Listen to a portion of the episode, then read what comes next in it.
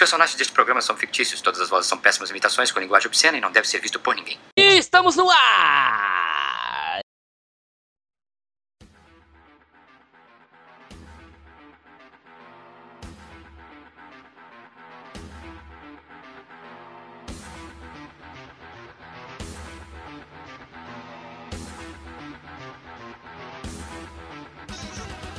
E esse é mais um Juncast, trazendo os assuntos mais ousados e desejados do mundo dos games. Eu sou o Manuel Siqueira e hoje eu estou aqui com Henri Takimoto Jassa, o Iata, nosso anfitrião aí de todas as semanas. Também estou aqui com Gisele Henriques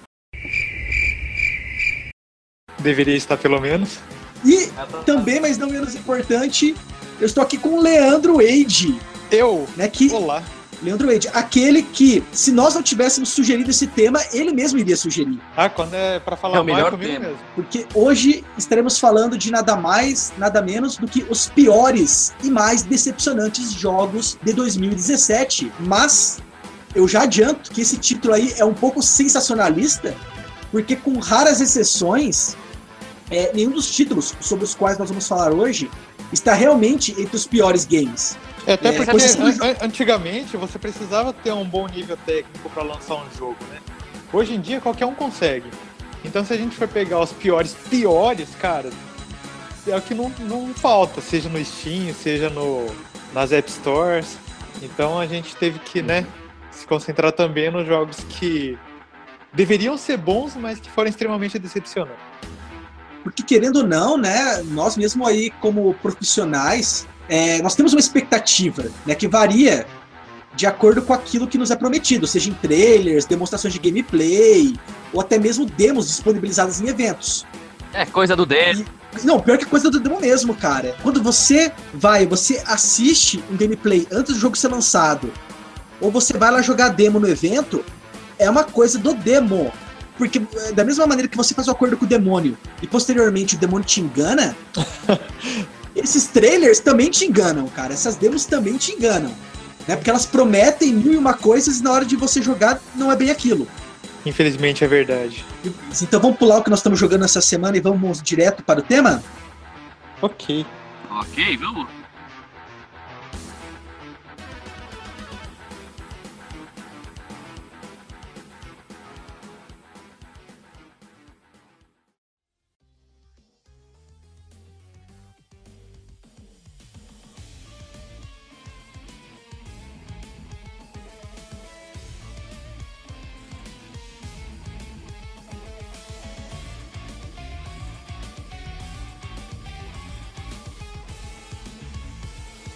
Vou pegar hoje, eu vou ser mal educado, vou começar por mim. Mal educado. Olha, o primeiro jogo que eu quero citar é o Marvel vs Capcom Infinity. Só pra explicar, pra quem não conhece o Marvel vs Capcom Infinity, o Marvel vs Capcom Infinity é um jogo de luta desenvolvido pela Capcom que reúne tanto personagens da Capcom quanto personagens da Marvel. Entre os principais aí você sempre você vai ter o Ryu e eu ia falar que ia ter o Wolverine, que também era um dos principais, mas já que a, agora a, a Disney tá com essas briguinhas né, com a Fox, por causa dos personagens da personagens aí dos X-Men, né? Nesse jogo, infelizmente, inclusive é uma das reclamações, não puderam ser colocados personagens como Wolverine, Magneto, Ciclopes. que eram clássicos, que- cara, da, da série, né? Tem DLC em breve, hein? Eu também acho.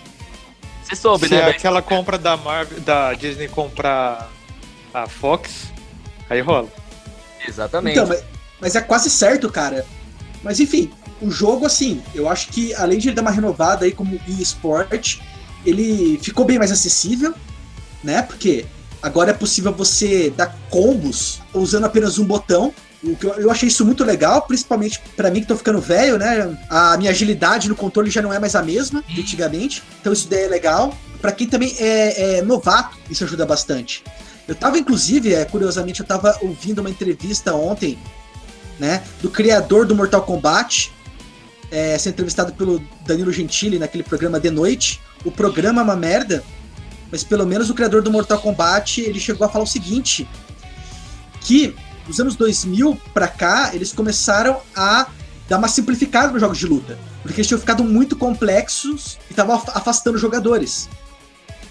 Né? E é verdade. Eu, eu, por exemplo, eu, eu não sei como é que tá o King of Fighters agora.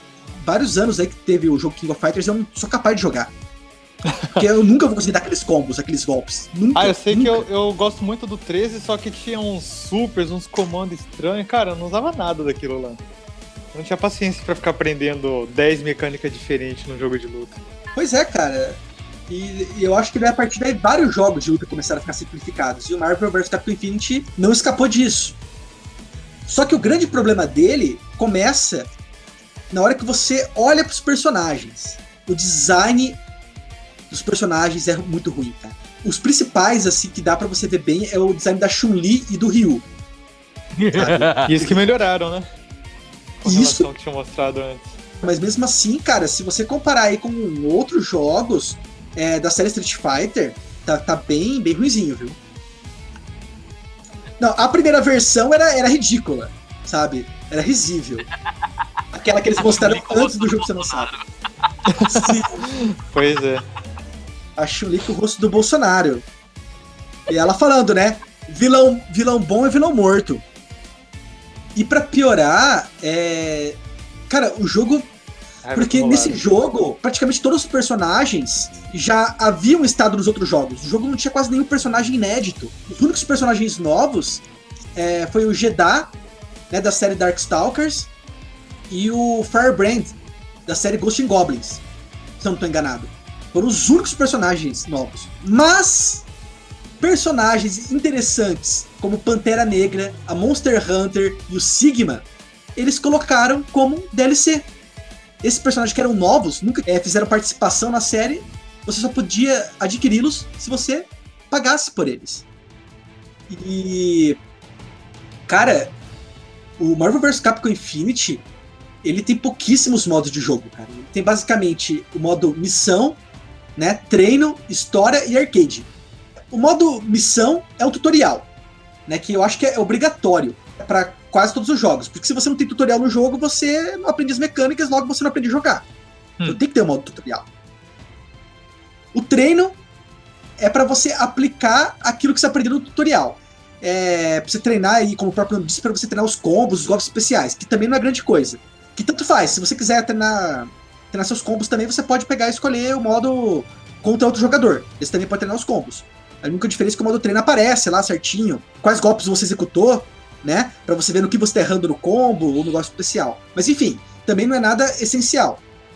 O modo história é, é algo que deveria ter em todos os jogos. Desculpa, Street Fighter. Mas deveria ter em todos os jogos desde o seu lançamento. Então, nisso, o Marvel vs Capcom não fez nada mais do que obrigação. E o modo arcade, que era talvez para ser aí um, um destaque, o modo arcade não tem finais individuais, não tem cinematics ou imagens contando o que aconteceu com cada um dos personagens quando ele chega no final né, da história. Você zerou o jogo e ponto? É, você gerou o jogo e ponto. Só pra não falar que você tem esse ponto assim certinho, né? Ele coloca aí um ponto e vírgula Pra falar que você é premiado com uma combinação de cores a mais para o seu personagem. Ah, Não é uma skin, é uma combinação de cores. É. É parecida com aquela, sabe, quando dois, duas pessoas escolhem o mesmo personagem? Eu não vi diferença nas cores falando nisso. Quando eu jogava, tipo, Sigma versus Sigma, sabe? Sim. E sabe o que me dá raiva, cara? Atualmente tem dezenas de skins à venda.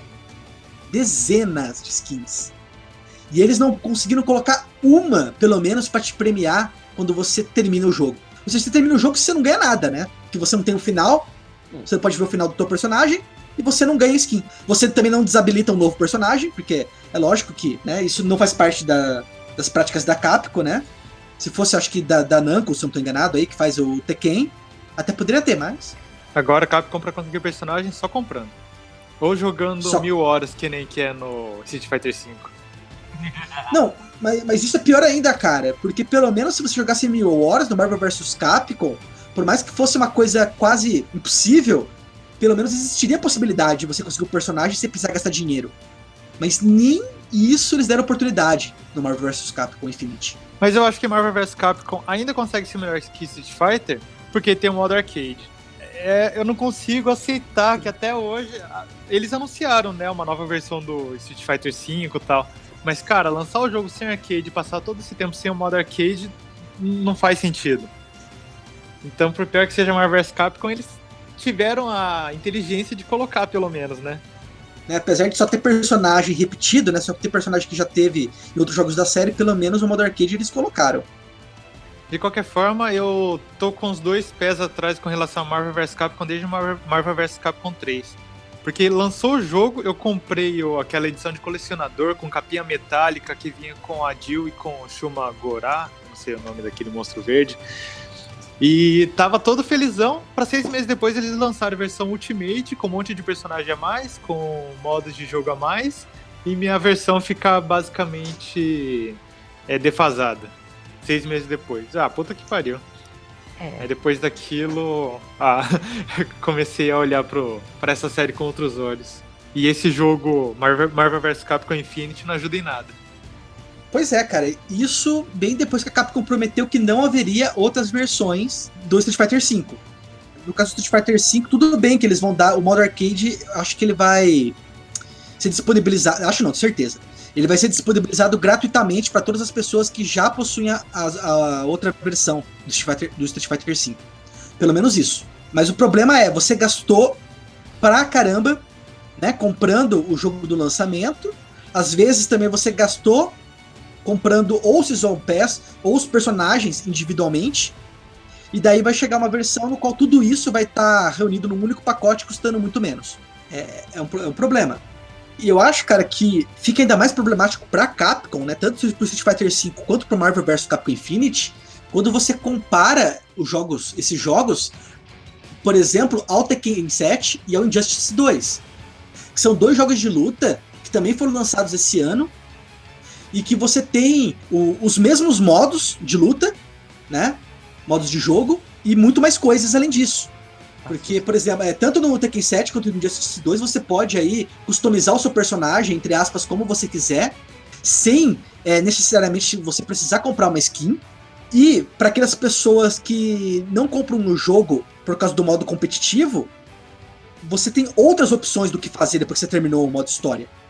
No Tekken 7 eu lembro que você tem o modo tesouro, né? Que você pode conseguir é, vários itens aí para customizar o seu personagem, entre outros modos, né? Que eu acho que lançou também o modo boliche. Pois é, cara. Mas voltando a falar e... de modo de jogo, eu me lembro de Soul Calibur 3, cara. Nossa, aquilo lá. Você podia passar o quê? Dezenas de horas jogando os modos extras. Mas esses tempos não voltam mais. É verdade. Não, pelo menos, por exemplo, no Injustice também tem vários modos a mais. Tem principalmente, em vez de torres, né? Do Mortal Kombat, ele tem é, outros mundos, né? Hum. Outras terras. É, daí você pega, vai combater várias versões alternativas dos personagens da DC, conseguir novos equipamentos, fazer com que o seu personagem alcance níveis mais elevados. Hum, interessante. Pois é, cara. Eu, eu, eu, não entendo porque a Capcom ainda tá nessa, sabe? A Capcom ainda acha que ela pode viver de ficar vendendo skin, sabe? De ficar aí fazendo novos modos de jogo para vender separado. Né? Com novas é versões. Que o pessoal compra. Dos jogos.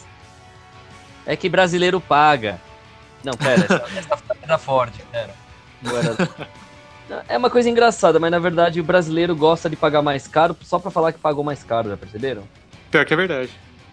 Bom, de todo jeito, Marvel vs Capcom Infinity, que era para ser tudo de bom, acabou ficando ruim.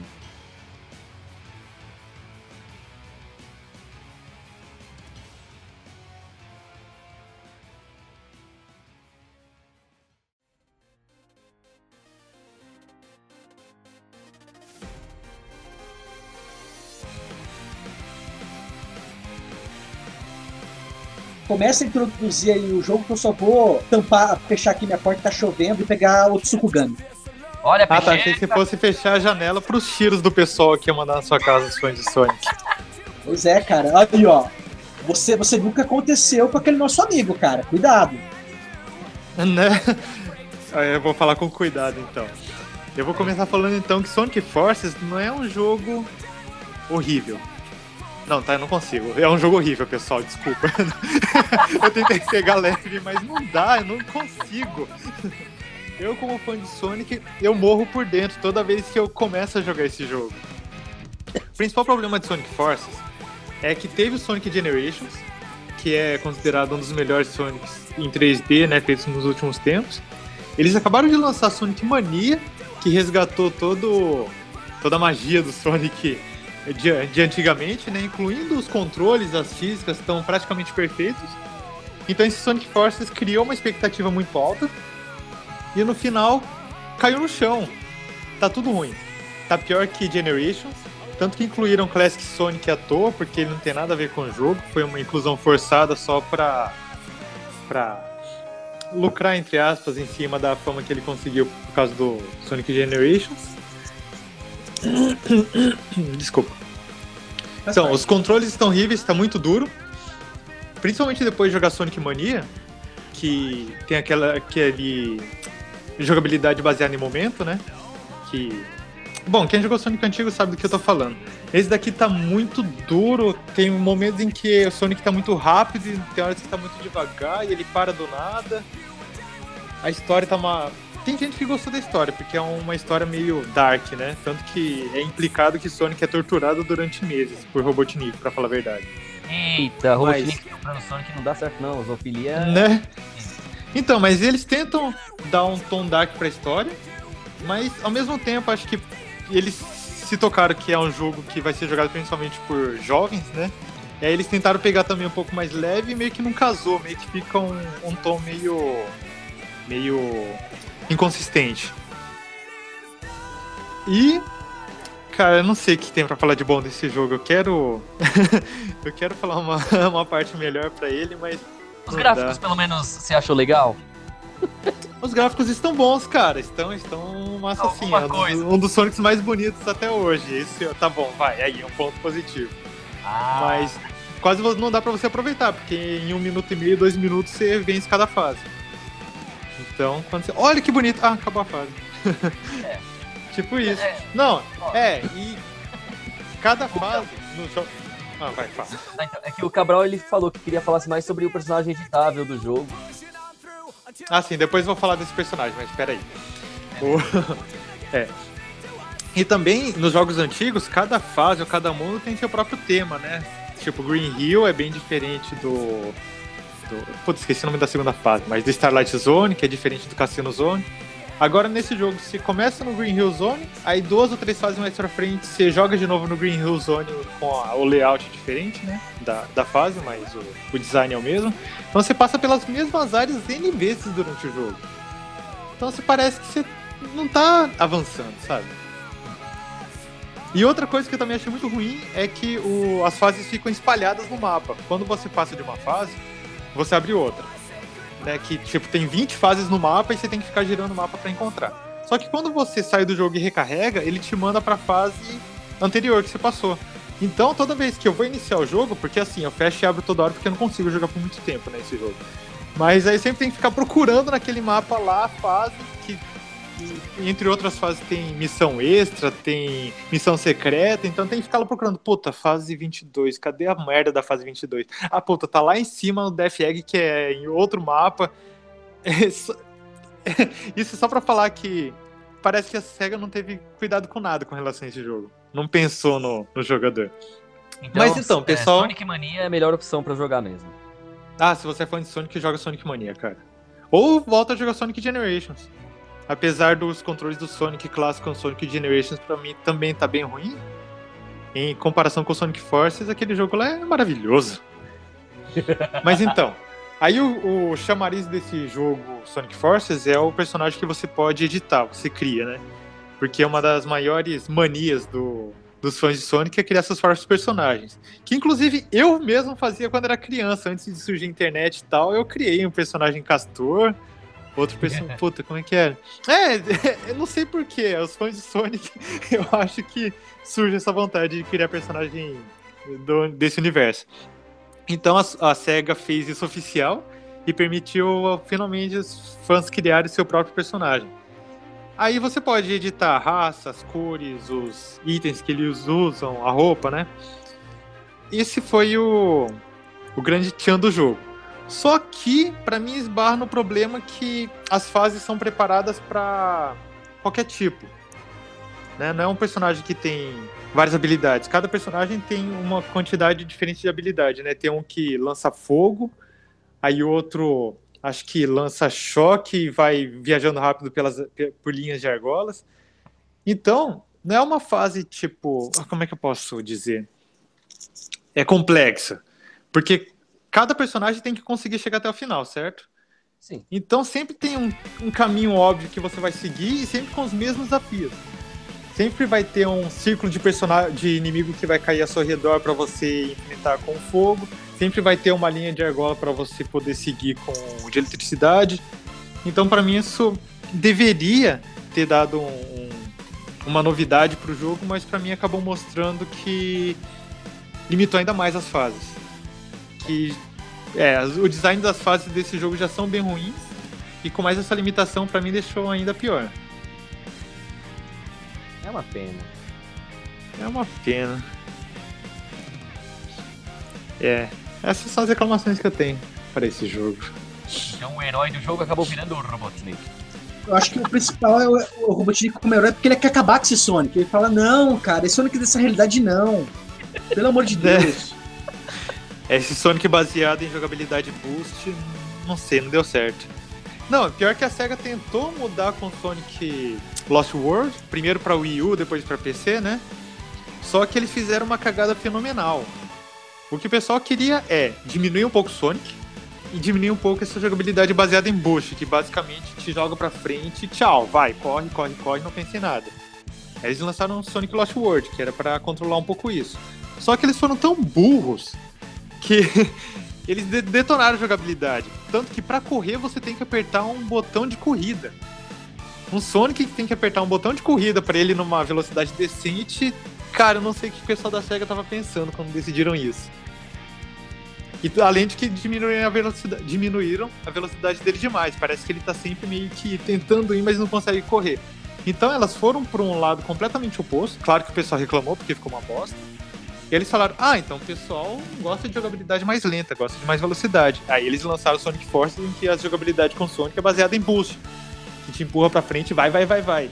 Não tem um meio termo pra SEGA. Esse é o problema. Os fãs querem um meio termo. Os fãs gostam do meio termo. Só que a SEGA não consegue chegar lá. Eu acho que a SEGA vai ter que fazer a mesma coisa que aconteceu com o Mario. Fez o Mario Odyssey, que era com GTA.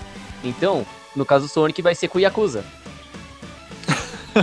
Pode ser, cara. Acho que daria certo, hein? Olha, eu compraria.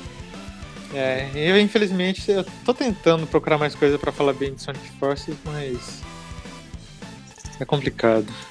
Ah, e cagaram tanto nas me- mecânicas desse jogo que até o, o Homing Attack eles conseguiram cagar. Porque Eita. antes, é, antes o Homing Attack te ajudava, né, a ir mais rápido pelas fases, tipo, não sair correndo que nem doido, né, mas ah, eu não consigo falar em palavras, mas, por exemplo, tem um lugar ali longe você conseguia ir pulando de um em um inimigo para chegar até lá. Só que agora você tem que estar virado de frente pro inimigo. Então, se tem um caminho um caminho alternativo que você quer seguir, que você só consegue chegar por home attack, você tem que durante o pulo tentar virar para ficar de frente pro inimigo, só que ainda assim o jogo demora uma fração de segundo para detectar e você acaba morrendo. Então, é, tá uma bagunça, tá uma bagunça. Ah, quero esquecer que esse jogo existe. E você conseguiu finalizar ele? Não, ainda não. Che- Acho que eu tô na parte final já, mas. Ai, toda vez que eu ligo, eu. eu por como obrigação de, de fã de Sonic, eu sei que eu tenho que zerar, sabe? É isso que tá me levando a sempre jogar de pouco em pouco. Mas ainda Ah. assim eu tenho que me forçar, principalmente com tanto jogo melhor na minha lista. Olha, e- se fosse mídia física, provavelmente você ia vender depois de terminar, né? Ah, com certeza, hein? Não, e o pior de tudo é isso, porque pra mim o Sonic Generations ainda tá bem melhor que o Sonic Forces. Só que acho que eu falei em uma live, uma em um podcast passado, em que eu fui jogar Sonic Generations e no meu computador por algum motivo ele não tá mais abrindo. Eu não sei se a Sega lançou um update falando: "Ah, não, o pessoal não pode jogar Generations, senão vão ver que a gente cagou no Sonic Forces". Mas aí eu não sei qual é o problema. Vou ter que deletar e instalar de novo. Pior que é o único jogo da minha lista do Steam que aconteceu isso. De parar de funcionar de repente. Não sei que cagado que foi. Teorias Vai. da conspiração. É, culpa da SEGA. Teorias da respiração. Porque quem criou um outro, o próximo jogo que nós vamos falar não deveria nem mesmo poder respirar.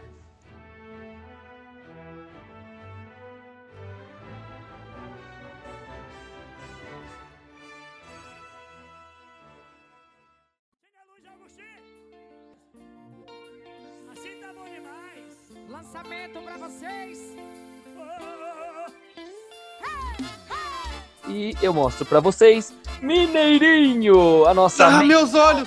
Meus é a olhos! menção horrorosa do dia. É, e nem precisa ser menção honrosa, é horrorosa. É terrível, terrível. Então, e com essa menção horrorosa, o que cada um tem a dizer sobre esse jogo? Eu não vou. Eu A única coisa eu que eu tenho a dizer é, é: vejam um vídeo no YouTube por 5 segundos e pronto. Vocês já vão ver tudo que tem de errado com o jogo. né? Relembrando que ano que vem, assim que eu for pra Curitiba até a casa do Cabral, eu vou fazer uma live lá jogando esse jogo com ele. eu tenho a dizer o seguinte, cara. Graças a Deus a Steam Greenlight acabou. Né? Que pra quem não lembra, a Steam Greenlight era uma parte da Steam onde você poderia votar naquele jogo que você queria que começasse a ser vendido na Steam. Né? Que entrasse aí pro acervo da Steam, né? E por incrível que pareça, o Mineirinho foi um dos jogos dessa época que o pessoal votou nele pra entrar. Como? É, eu acho que ó, os brasileiros ruê, ruê, ruê, mandou ver, cara. É que viram a cara dele de design do olhinho, aí queriam colocar. Sim, porque pra quem tá ouvindo e ainda não sacou, é- essa coisa é brasileira. O nome já diz Mineiro. É, se o nome mineirinho ainda não deixou explícito. Ah, não, é que você não tá entendendo. É, se você, por exemplo, for procurar na Steam, ele vai estar sendo vendido como Miner Ultra Adventures. Ah, é? Sim. Eu tô colocando aqui a cara do Mineirinho da forma mais assustadora possível. Ele tá olhando diretamente pra minha alma, cara. eu, eu, eu preciso comprar esse jogo agora. Ai, meu Deus, eu tô abrindo o Steam aqui. Ai, me segura. Ele tá me controlando. Ah, o Cabral tá dizendo, pra não esquecer de falar, que o Mineirinho tem uma DLC. E é verdade, a gente não pode esquecer de falar disso. Que Que é a, eles conseguiram colocar em uma DLC? que é a Hover Surf in the Mist. What? Da... Sim! Agora você pode surfar. Não só você, todo mundo pode surfar. Não apenas, não apenas na praia, não apenas sobre as ondas, mas pelo mundo todo. Se o controle do surf for que nem o controle do resto do jogo, você vai tentar surfar, né? Conseguir surfar é uma história completamente diferente. Fala que com essa expansão você vai ter, ó, um belíssimo estilo cartoon. Fala que o hoverboard, que a física do hoverboard é real. Tá? E tem gente que acredita. a- Não, não é só isso, cara. Você aí vai ter movimentos radicais, né? Vai ter muitas fases de pura diversão, sabe? Músicas brasileiras ao fundo e easter eggs. Olha, eu acho que o Mineirinho, ele deve ter nascido como uma paródia brasileira ao Goat Simulator. É o jogo feito pela zoeira, não pra realmente jogar. Você está ofendendo o Goat Simulator. Não ofenda o Goat Simulator. O Goat Simulator, pelo menos, ele tinha o seguinte: ele tinha gráficos maravilhosos. Né? Só isso também, porque se for ver aqui, a zoeira é a mesma. Meu, eu tô Você está ofendendo, você tá, você está ofendendo o Goat Simulator, cara. brincando com O os Goat olhos. Entendeu? Esse mineirinho, eu acho que se você for comparar com aquele jogo da simulação de pão, né, que tem na Steam também, o Bread Simulator, até o Bread Simulator você ofende, cara. Só um adendo. Eu tava urinando agora nesse há pouco tempo atrás, eu deixei no mudo, né? Porque eu pensei, é, barulho de descarga não combina com podcast, mas combina perfeitamente com os jogos que a gente tá falando, né? Muito. Combina mesmo. Não, principalmente com o Mineirinho, porque até como eu tava dizendo, né? é, por exemplo, Marvel vs Capcom Infinity ou Sonic Forces houve decepções. Com o Mas você Mineirinho, consegue jogar. Sim, o Mineirinho não é uma decepção, cara. Ele é, de fato, um dos piores jogos de 2017. Tanto que, assim, se você não acredita em, em mim, ou na palavra de qualquer um dos nossos podcasters, você pode adquiri-lo na Steam, bagatela de R$ 2,19. Ah, e não se esquece que o Steam tem aquele sistema de refund, né? Se você jogar menos de duas horas, você pode conseguir seu dinheiro de volta. Então, se você realmente quiser sofrer, vai lá, paga, joga durante uma hora e meia, como se você fosse conseguir jogar durante uma hora e meia, e depois pega seu dinheiro de volta. Sim, e depois você ainda pode escrever ainda um, um ótimo review, né, ainda. Uma análise de usuário ainda da Steam. Eu, eu acho que eu vou fazer, sabe o quê? Eu vou tentar descobrir o contato do cara que criou o Mineirinho. Eu vou pedir uma chave do jogo, porque eu não tenho coragem de pagar dois reais, nem que seja pra pegar refund. E ainda assim, eu vou tentar fazer uma matéria sobre ele, nem que seja criando uma história em cima. Eu lembro de uma matéria que eu fiz para um dos DLCs do Fallout 4, que ele era tão sem conteúdo, mas tão sem conteúdo, para poder escrever um texto, né? Eu comecei a pegar e elaborar, tipo, como seria se o DLC fosse bom, sabe? Eu comecei a criar coisas pro DLC. Falei, não, ele podia ter isso, podia ter aquilo. Pois é, cara, é, foi a solução que eu achei, né? Sabe o que que seria legal? Se a empresa desenvolvedora lesse, entendesse e fizesse um DLC com isso. O que me faz lembrar que a Cash Nigri poderia fazer o Necro, Necosphere. Pois é, estão perdendo uma oportunidade de ouro aí.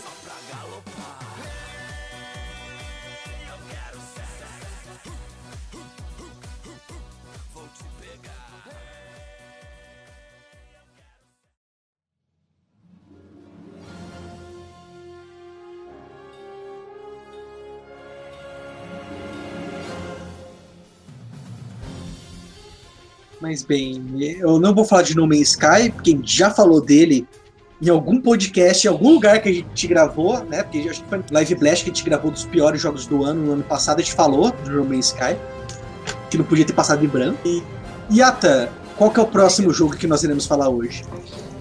Bom, o próximo jogo a ser falado será. Cadê, cadê? Eita, perdi aqui a. E enquanto você tá aí procurando quais são os próximos jogos, eu vou falar aí de um que estava na lista, que é o Agents of Mayhem. Esse jogo, ele é um spin-off, né, da série Saints Row, É isso aí, spin-off. e quem me conhece sabe que eu- sempre fui um grande fã da série Saints Row. O meu jogo predileto da franquia é o Saints Row The Third, até porque os jogos que vieram depois dele não só se basearam em vários elementos né, do The Third, como Sim. também eles reutilizaram coisas do The Third, né? Como o mapa. O Saints Row 4 e também o Standalone, Get Out Hell, eles reaproveitaram muito o mapa do Saints Row The Third.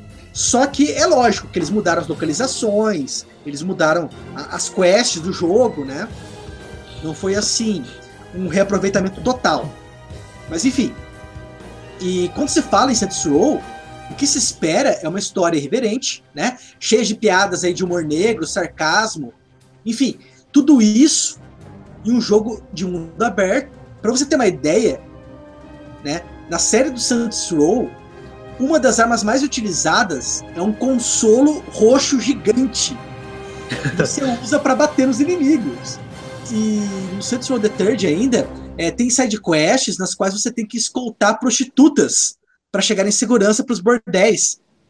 Porque você faz um acordo com um cafetão. É esse tipo de coisa que rola na série.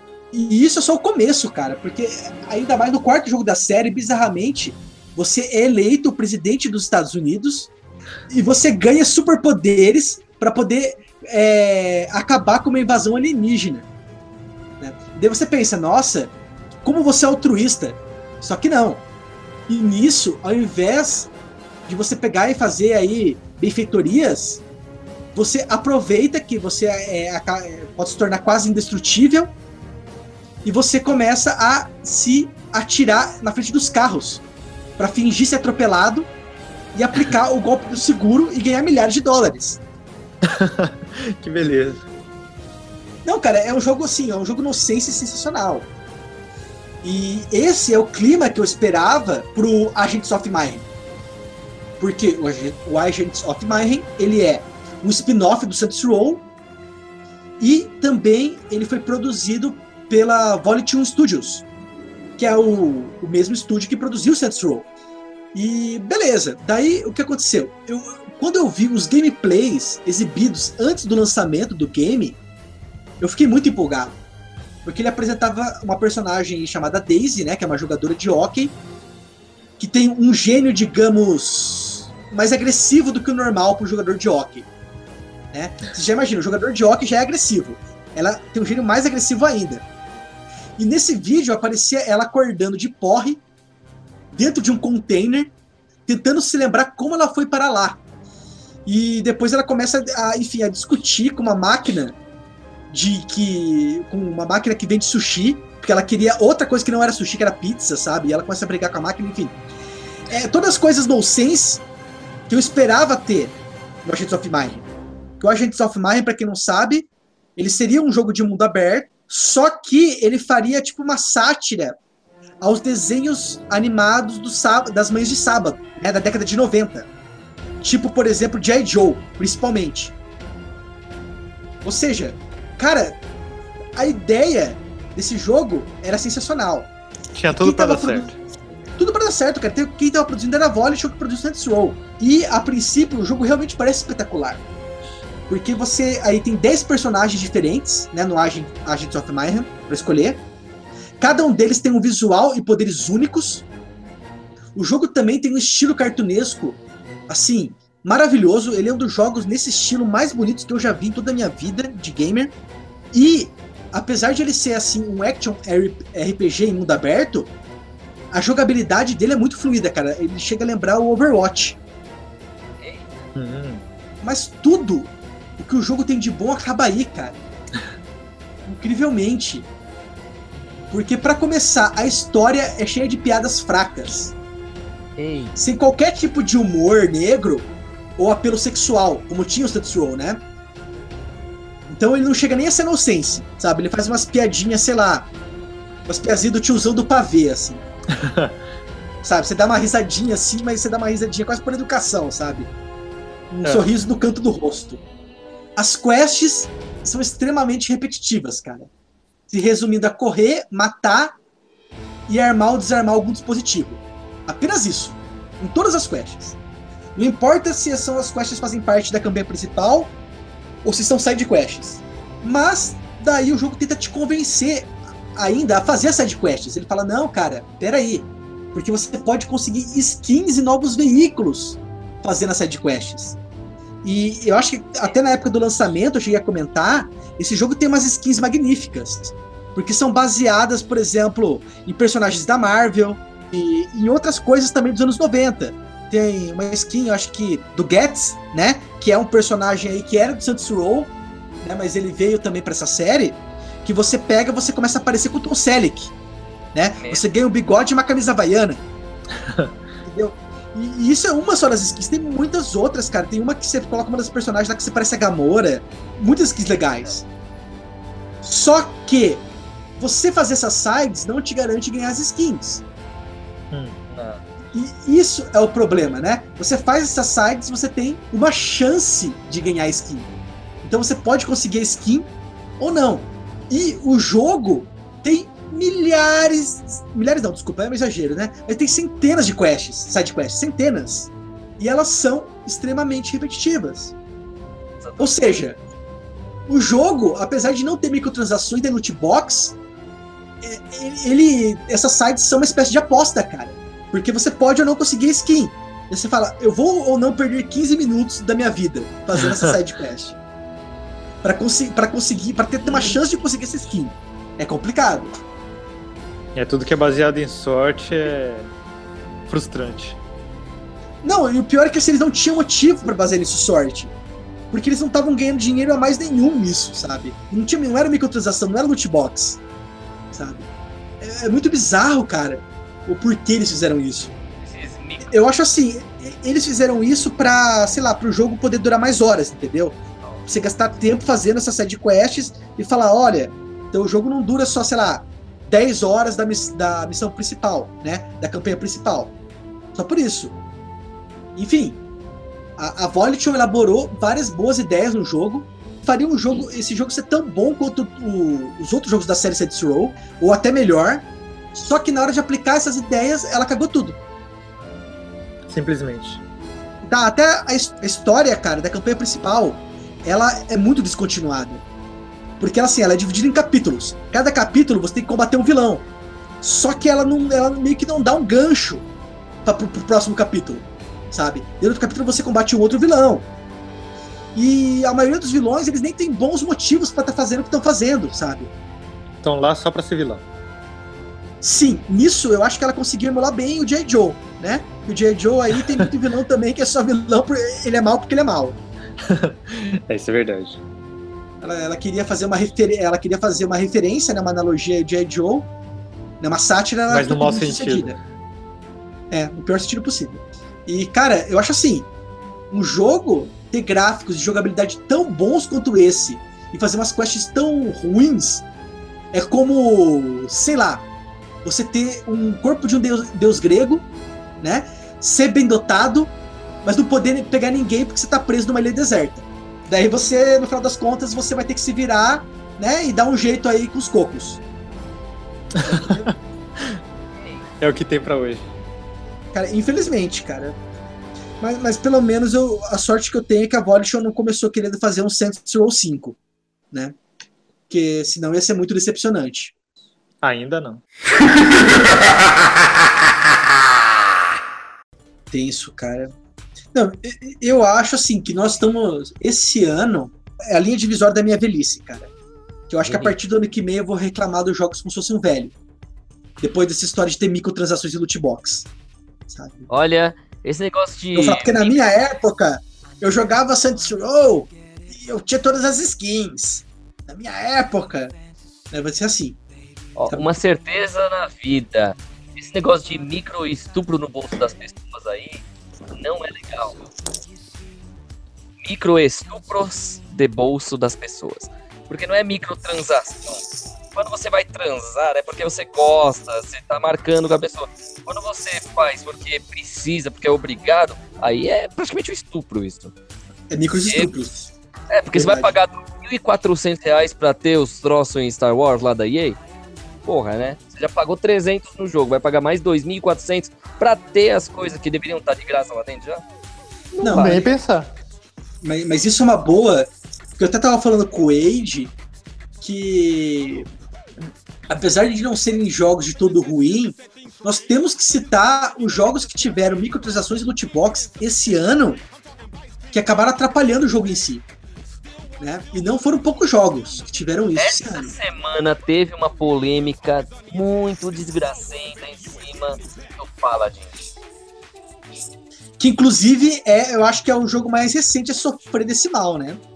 Exatamente, porque eles foram colocar o negócio de, de precisar, né, de é, comprar os box para poder ter a chance de, de repente, aleatoriamente conseguir as cartas que agora tem nível e não sei o quê. Tipo, na atualização de hoje, justo do dia que nós estamos aqui.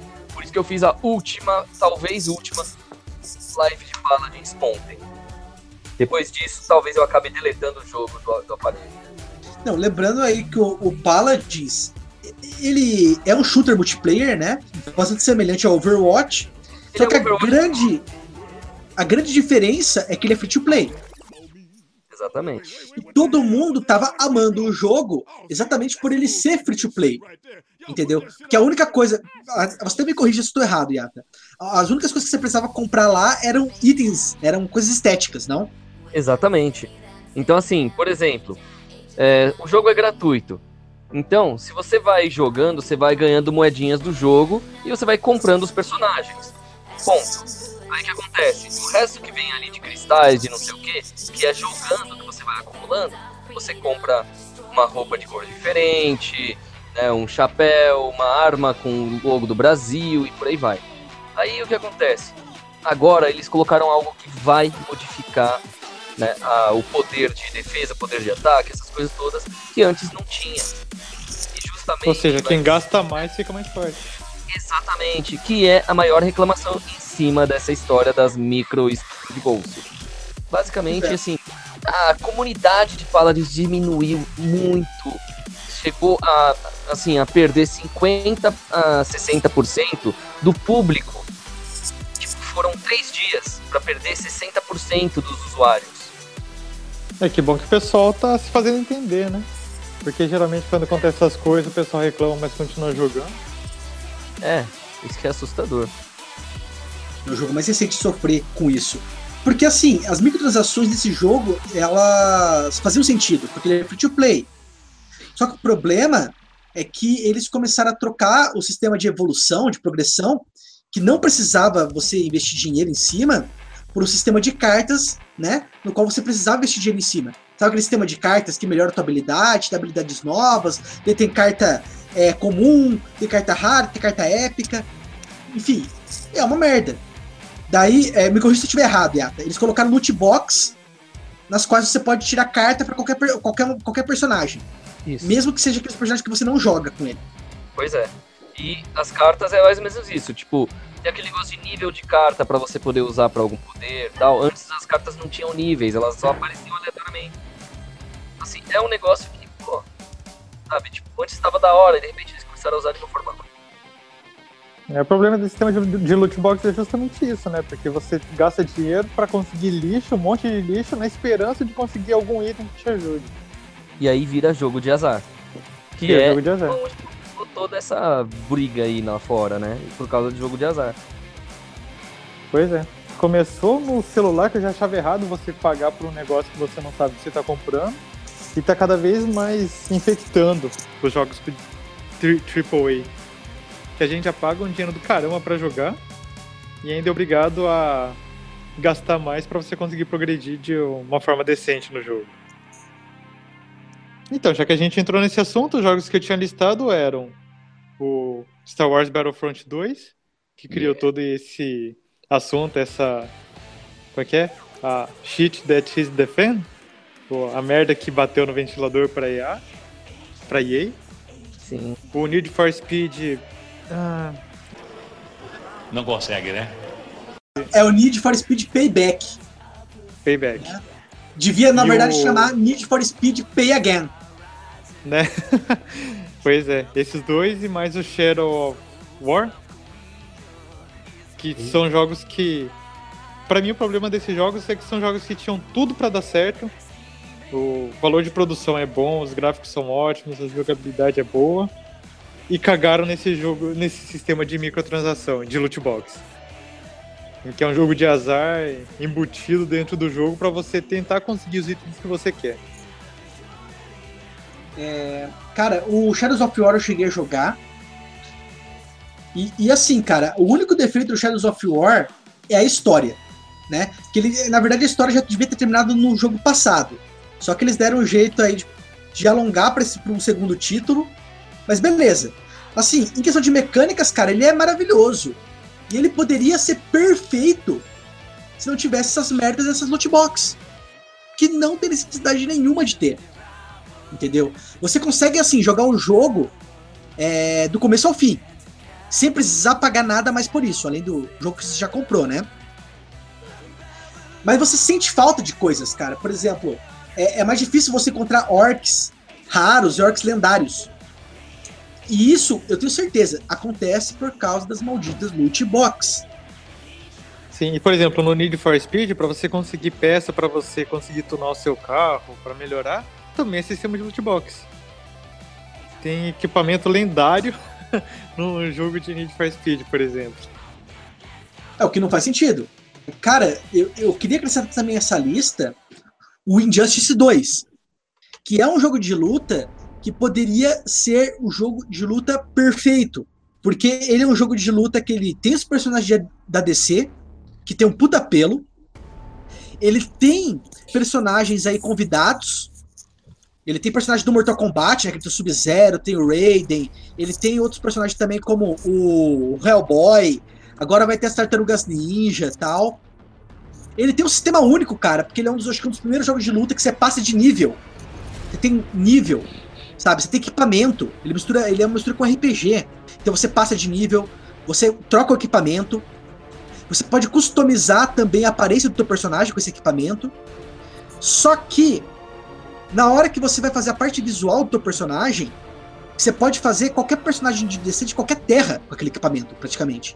Sabe? Você quer fazer o Batman é, do Dark Knight, você pode fazer. Você quer fazer o Batman do Adam West, né? Você quer fazer o Batman do Adam West, você pode fazer. Só que tem uma coisa, assim, isso tudo na teoria, né? Tem uma coisa que te impede de fazer isso livremente. Que é o quê? A merda da microtransação. Porque bem na parte visual, ele coloca uma microtransação para você. Daí, se você quer desabilitar uma cor, ou se você quer transformar o seu equipamento em um equipamento de determinado visual, porque, por exemplo, você consegue, sei lá, um item épico. Só que daí você coloca o teu personagem, o item fica feio. O item não combina com o que você está colocando. Se você quer fazer o Batman do Dark, do Dark Knight, não parece o Batman do Dark Knight. Então você quer pegar e quer fazer um item ter outra aparência. Daí eles colocaram uma moeda própria pra isso, que é difícil pra caralho de você conseguir jogando. Você tem que jogar muito pra você conseguir. Mas, se você quiser simplificar tudo, você pode pegar e pagar por ela. Uma microtransação. Então, cara, é uma merda, porque assim, é um jogo que podia ser perfeito, cara. Ele tem notas de crítica altíssima. E o que faltou pra ele ser perfeito foi isso apenas, cara. Foi a ganância da Neverhelm. Pra mim, o que mais machuca nesse assunto de loot box e microtransação é que nesses jogos a gente sente que tem uma equipe de pessoas apaixonadas pelo, pelo que fazem. A gente sente que tem os desenvolvedores que realmente querem fazer o melhor jogo possível. Só que aí vem algum cara lá de cima que não joga videogame e fala: Ó, a gente quer colocar esse sistema de ganhar mais dinheiro porque dizem que dá certo. Aí, segundo os, os dados que a gente tem, o pessoal realmente paga. Então toma e arranja o jeito de colocar isso daí e ponto final. Aí vão os pobres desenvolvedores e são obrigados a colocar coisas que sabem, eles sabem que vão criar fúria da, dos jogadores, mas fazer o quê, né? O pessoal de cima que paga o salário deles está mandando. É, geralmente tudo daí é, é coisa de- dos produtores, né? Que eles querem maximizar os ganhos ao máximo possível. Porque é isso que eles vão mostrar pros acionistas, né? Não é Sim. quem, ó, como, os como o pessoal gostou dos jogos. Eles vão mostrar, ó, quanto a gente ganhou. Exatamente. que acaba impor- importando mais. Hoje, inclusive, só para encerrar, eu tava tendo uma discussão com o Cabral e com o Iata, e, e era exatamente isso. O que faz o sucesso de um jogo? Né? E tem duas coisas principais que fazem o sucesso de um jogo, que são as vendas, né? Que para é, que os desenvolvedores acaba importando muito mais, e a crítica do jogo.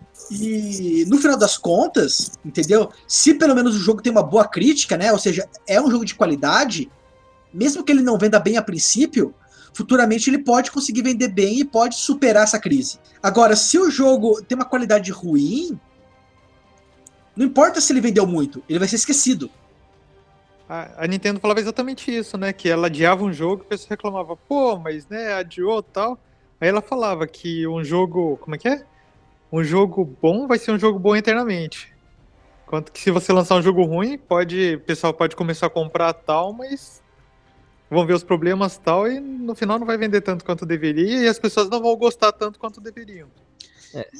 E vai ser esquecido. E vai ser esquecido. E- Por isso exemplo, é uma quantos jogos do Sonic a SEGA já não lançou que, tipo, hoje em dia o pessoal meio que tanto faz? Agora, quando lança, pensa em jogo do Mario, o pessoal pensa, puta, o Mario Galaxy era foda, ah, o Mario 64 era revolucionário. Continua na memória das pessoas. E quando relança, o pessoal quer comprar. É até que eu dei o exemplo até do, do- dos jogos da série Zero Escape, que os primeiros jogos, os dois primeiros jogos da série, venderam pouquíssimo. E eles tiveram problemas para fazer o terceiro, né? Por causa disso. Só que são jogos de uma qualidade ímpar. E agora eles estão pegando, eles estão ganhando em cima, porque eles relançaram os jogos para os consoles de mesa, porque antes eh, eles tinham lançado os jogos apenas para consoles portáteis. E eles estão ganhando. Porque os jogos são bons, entendeu? Eles relançaram, Cara, enfim. Agora que você falou desse jogo, o último da série foi lançado esse ano ou foi ano passado? Infelizmente, se eu não estou enganado, foi no passado. Ah, então não pode acrescentar nessa lista de hoje. Que pena. Que pena, porque é um, um puta jogo. Qual o último? Eu, eu acho que os três são, na verdade, cada um pra tua época. Não, cara. Os dois, dois, dois primeiros são perfeitos. Quer dizer, o primeiro nem tanto, mas o segundo, cara, é perfeito o jogo. Já o último da trilogia que deveria fechar tudo com chave de ouro, cara, é tão ruim, mas tão ruim, mas tão ruim que eu choro. Ah, Mas é porque você compara com os dois, anteriores, cara. Porque Sim, eu comecei, ser. pelo, eu comecei pelo terceiro. Entendeu? Então, quem, quem começou pelo terceiro pode até gostar. Porque, né, é um, um jogo né, que funciona. Agora, quem jogou principalmente o segundo, sabe a qualidade que ele tinha atingido antes e sabe as respostas que a gente estava esperando desse terceiro, é, é traumatizante. É triste, cara. Mas já que foi lançado ano passado, não, não posso colocar como as grandes decepções do ano. É, pois é. E eu acho que é, é, é nisso que a gente termina, né? Nessa expectativa de que, depois do que aconteceu com o Star, Star Wars Battlefront 2, essa história das microtransações, né, e das, principalmente das loot box, comece a mudar. É, né, É, aquilo que como- falam, tem mal e se vem pro bem, né? O lado ruim é Sim. que a gente tava todo mundo esperando um jogo foda de Star Wars. É uma merda. Mas também o lado bom é que finalmente a- começaram a esfregar na cara da EA que é uma coisa inaceitável esse si- sistema de loot box. E finalmente talvez tenha aquela esperança que a indústria vai começar a mudar, né? Vai ver que esse negócio é um jogo de azar que não merece estar dentro dos, dentro dos jogos. É, é um problema de uma solução difícil.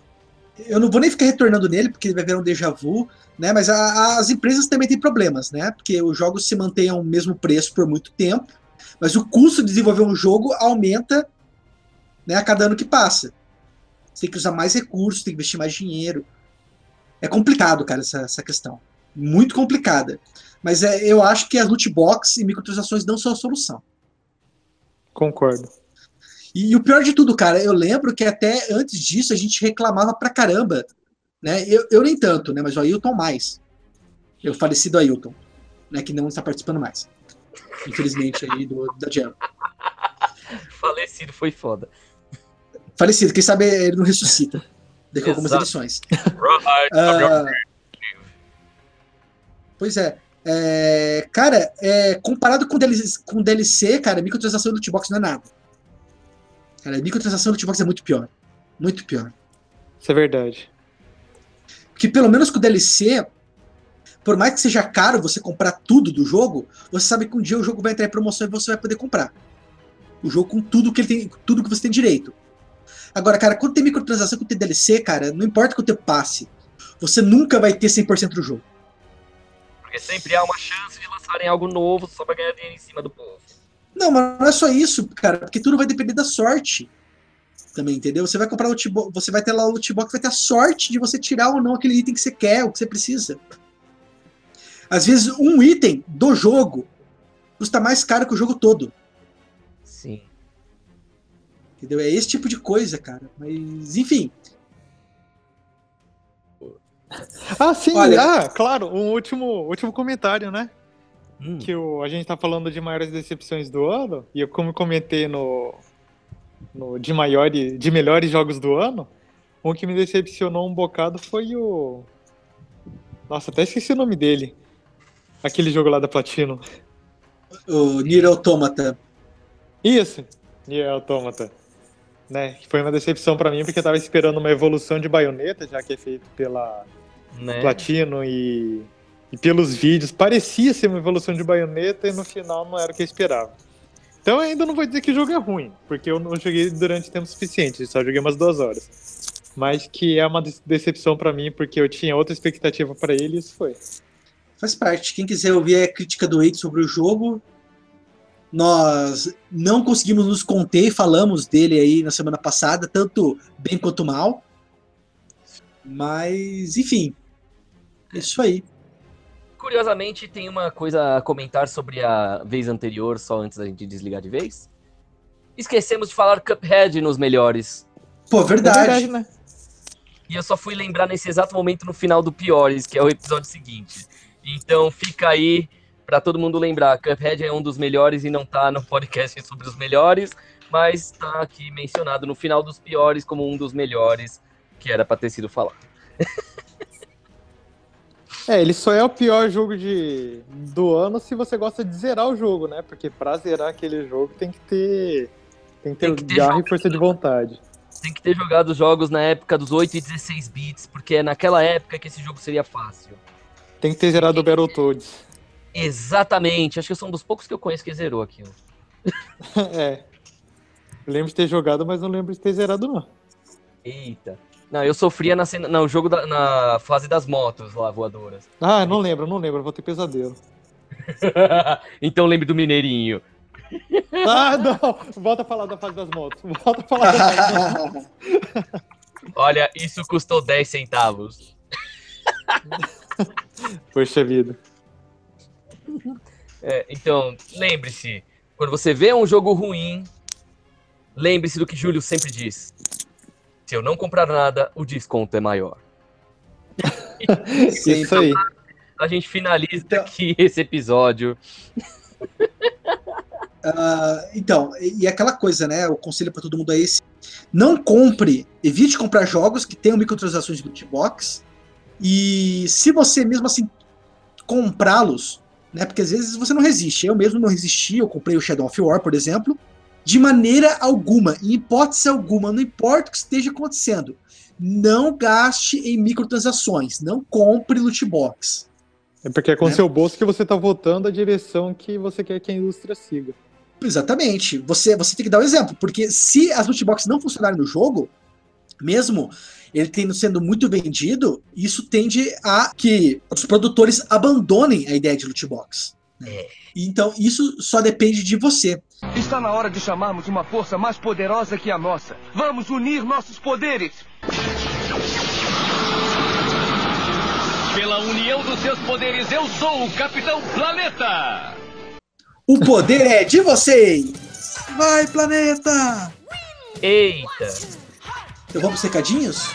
Your powers combined, I am Captain Planet.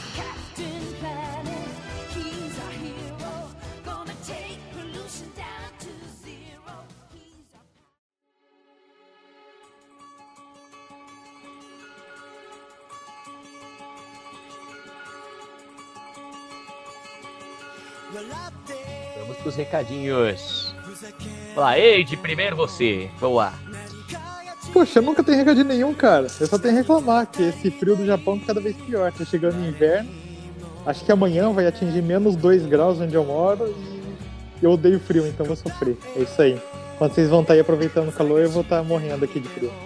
Eu tô morrendo de calor e tô querendo frio. Ah, então vamos trocar, cara. Vamos fazer um troca-troca. Ai, meu Deus. Ó, você aceitou o troca-troca? Não pode mais recusar. É verdade, Oh, eu tô testemunha. Eba! Mas. Olha, cara, eu, eu acho que só você tem que dar recadinho, Yata, porque meus recadinhos vão, vão ser um déjà vu da semana passada, né? Porque nesse final de ano a gente ac- acaba sendo muito corrido, daí fica difícil escrever texto, daí eu vou prometer o mesmo texto que eu já devo ter prometido nos dois podcasts passados. Né? Então, Yata, dê seus recadinhos. Meus recadinhos de hoje. Bom, pra quem gosta de uma camiseta legal aí, pode importar de fora diretamente do lendoanona.com.br. Né? Porque lá você fala com o Cid Cabral, que ele também é roteirista de quadrinhos e ele faz umas camisetas bem nerds ou cinéfilas aí bem da hora. É, toda quarta-feira aí nós estamos aqui após as 10h30, 11 horas da noite mais ou menos, fazendo aqui né, o Junk News ou o Junkcast, dependendo da semana, ao vivo, com participação da galera que tá no chat também ali. Todo mundo pode comentar, que a gente comenta os comentários, e é isso aí. E entre lá, jungames.com.br para ver as novidades e também as resenhas e reviews especiais de jogos indies, AAAs e mais indies. Bom, de todo jeito também, assistam lá na Rede Brasil. Toda vez aí tá também indo pro, pra internet o programa Em Revista com EV Sobral, no qual eu sou a coruja dos chocolates Pan. É isso aí. Então, todo mundo durma bem se estiver de noite, se for durante o dia, boa sorte no trabalho. E a gente se vê todos os dias aqui na- no Yatalog e na Jan News Jancast. E é isso aí. Jan Games pra vocês. Até mais, fui! Falou, pessoal. Falou!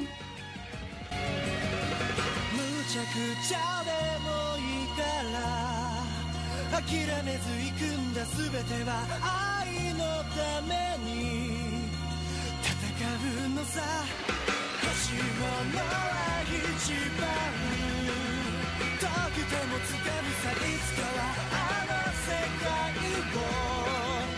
手に入れるさ未来は求まらない。明日も輝く